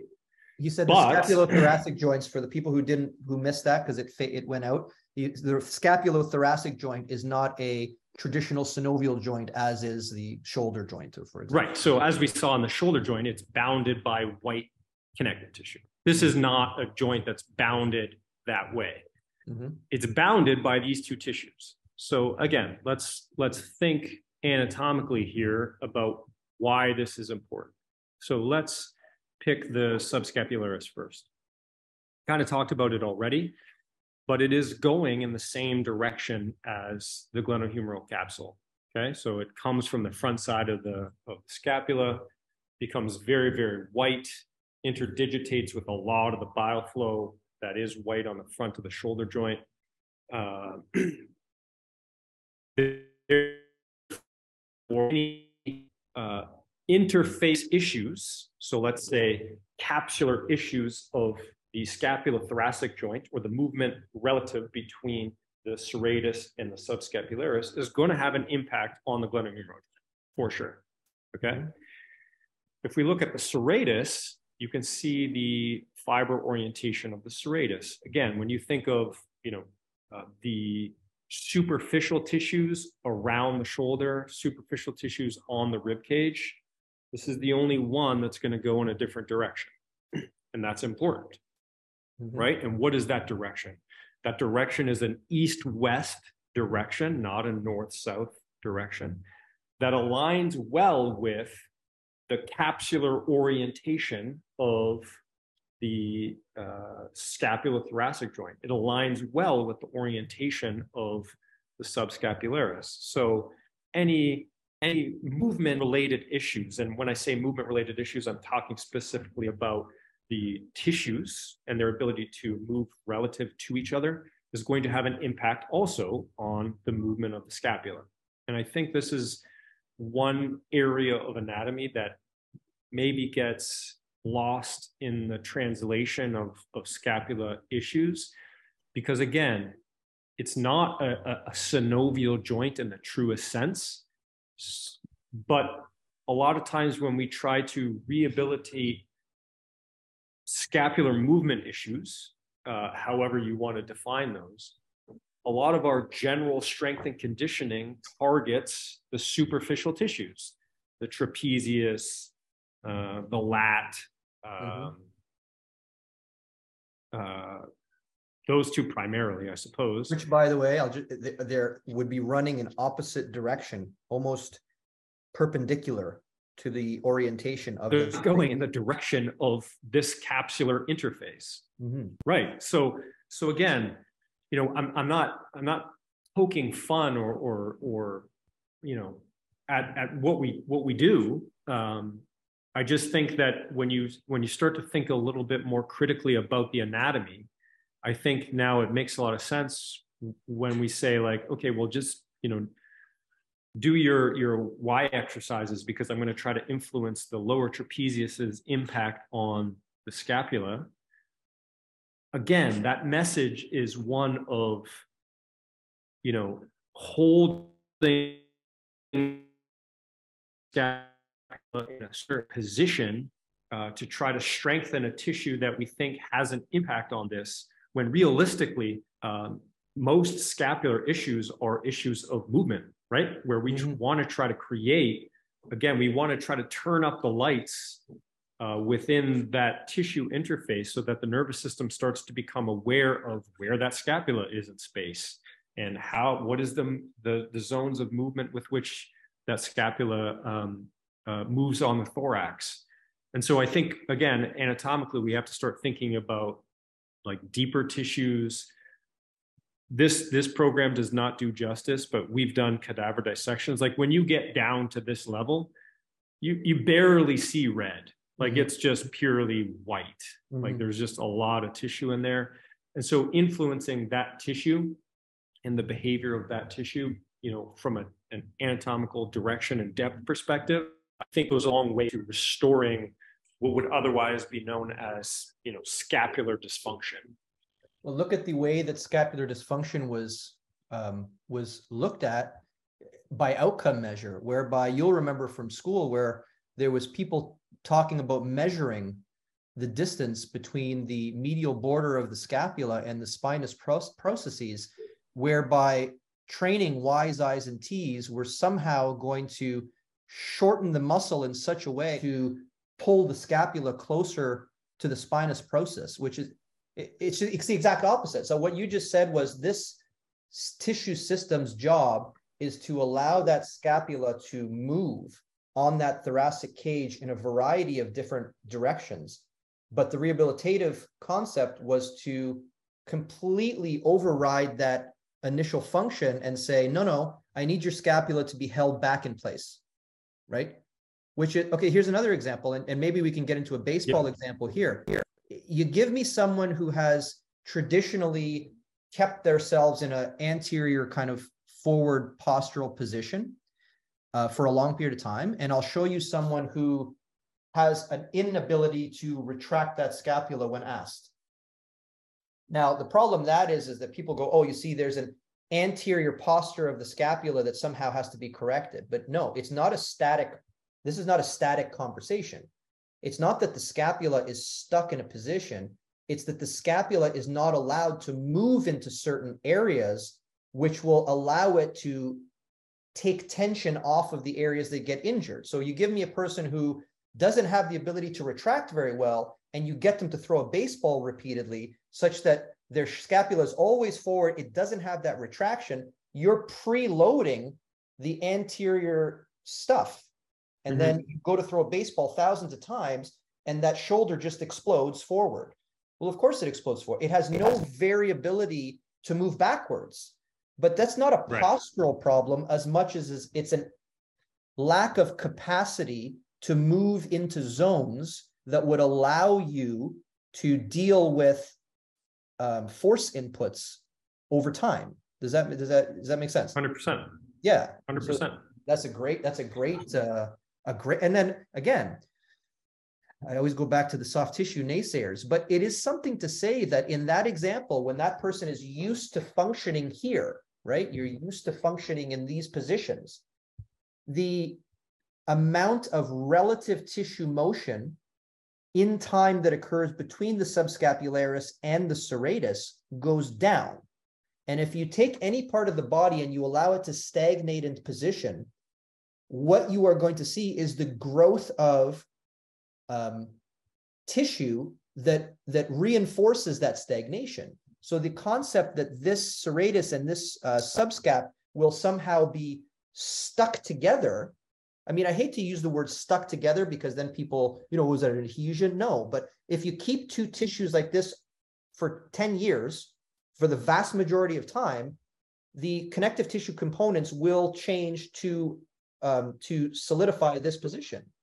So that course. concept of trying to peel those apart and trying to get your finger in here and try to manipulate the subscap relative to the thoracic cage is not a, you know, people, oh, it's a basic concept of, you know, whether there are adhesions in there. No, they're not called adhesions when you're speaking science. When you're speaking science, it's called, you know, connective tissue doing what you're telling it to do.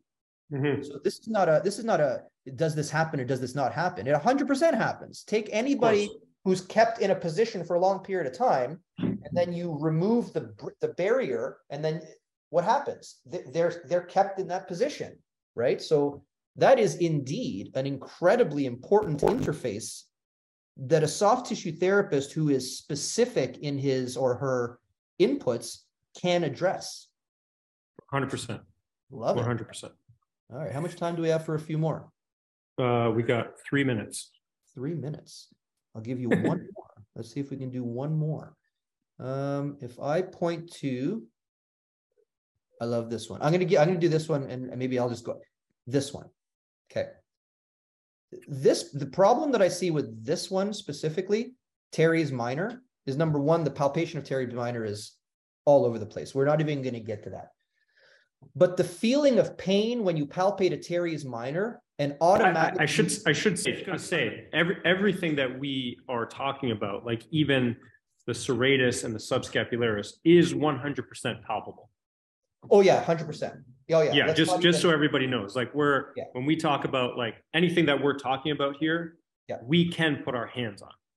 So, yeah, no ahead. matter what people want to say, there is a way to get to the undersurface of the clavicle by way of layering, which would allow you to influence the under. I'm not saying that you can flick the sub this um, of course subscapularis, but it is it is accessible. So getting back to this, so this muscle becomes the diagnosis far too often, where what it really is is just a response to another diagnosis that indicates dysfunction of the shoulder. And there's muscles like this everywhere you go. So, in other words, if I'm palpating someone's shoulder girdle trying to figure out what's going on, I'm going to find tenderness in the teres minor with a long-standing tendinopathy, with a long-standing uh, proximal triceps problem, or a long-standing bicep problem, or a um, swollen uh, bursa. I'm going to find tenderness here every time. Why? Because if you look at this and think about it once again from an evolutionary standpoint, there is no such thing as a teres minor. It's just all of this tissue, right, is the stuff that represents the, the muscles that grow on the capsule, right? So this teres minor, it, looks like something completely different from the capsule. You actually, they actually have space in between it, but that's not real. The undersurface of the teres minor is the capsule.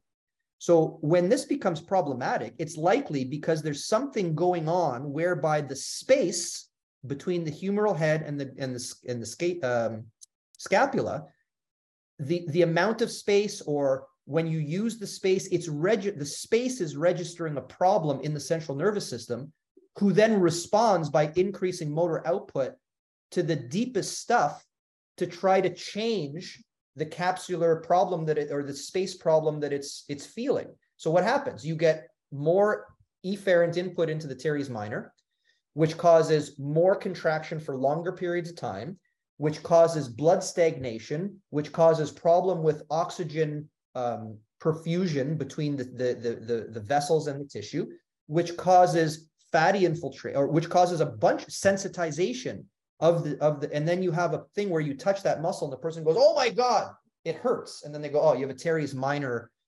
mm-hmm, mm-hmm. tendinopathy which what what are we really talking about here? Tend tear really? A tear mm-hmm. that's the only thing that tore it doesn't make any sense. It's like when you what's oh another good example is when you when you push someone right here right? When you're palpating their back and you push right here and the person goes oh that hurts. And everyone goes oh that's your ql like hell it's your ql mm-hmm. it's your fucking kidney kidneys hurt. You push into kidneys, right. guess what? They hurt. You know, you push into the suboccipital group or the imaginary spot that people think is the levator scapula origin when it's really not. You push into there and they go, "Oh my god, that hurts." Eh, it hurts in everybody. I mean, that's just a it's a sensitive area that is that is reading a problem in the system. But don't confuse a, a, a palpable ouchie of the teres minor with a diagnosis because that is not a diagnosis and and you said something important there. why why would something like a teres minor in in the shoulder specifically become this way? because of its depth and mm-hmm. proximity to the capsule. Exactly. Right. It's it, it just demonstrates what we've been saying, where this this space, which is bounded by the capsule, which is the most important outcome measure for the brain, it's getting something, it's there's something wrong with that signal. And now the brain goes, shit, what do I do? And, and it starts to, and usually it's going to go to the muscles which are deepest, and it's going to start there. Popliteus in the knee. Mm-hmm. Give me a knee problem, and I will give you a knee who has a dysfunctional popliteus, not because the popliteus was torn or bruised or injured. It's because the popliteus is now the, the body is reading things wrong now. Everything's fucked up. So everything's Sup- fucked up. Supinator at the elbow, same thing. Supinator at the elbow, same thing. Show me a person. Give me a, give me a, give me a case of, of tennis elbow that doesn't have a dysfunctional supinator. or doesn't have penile palpation in the supinator. I've never seen this case. I, I've never seen this case. Suboccipital group is another one. It's just, yeah, I, I mean, that's a, that's a, that, that's a clinical gold right there, just to understand that what, what, how is that clinical gold to a therapist? Understand that when you have pinpoint tenderness on a teres minor that causes a jump sign, that, oh, that hurts. You should be thinking to yourself, man, there's either a very specific injury to the teres minor or the teres minor is signaling a long-standing behavioral change um, that is that is telling me that there's something really wrong with the, the function of the shoulder. Hundred percent agree with that. All right, I know. And on that note- time, but I gotta go manage some shoulders. you go manage some shoulders. This was uh it's funny, the ones that we don't think are going to be good. This was so informative. I'm sure I'm hopefully for everyone listening, but for me, because every time we talk about it, um, there's just different ways to to conceptualize the same the same problem with the way we look at things. So this was really enlightening. I, I enjoyed this talk very much. Yeah, it was great. It was a great conversation for sure, hundred percent. All right, my friend, you go and right, uh, fix the world one shoulder at a time, and we'll do this again soon. All right, talk to you. Okay, bye now. Bye.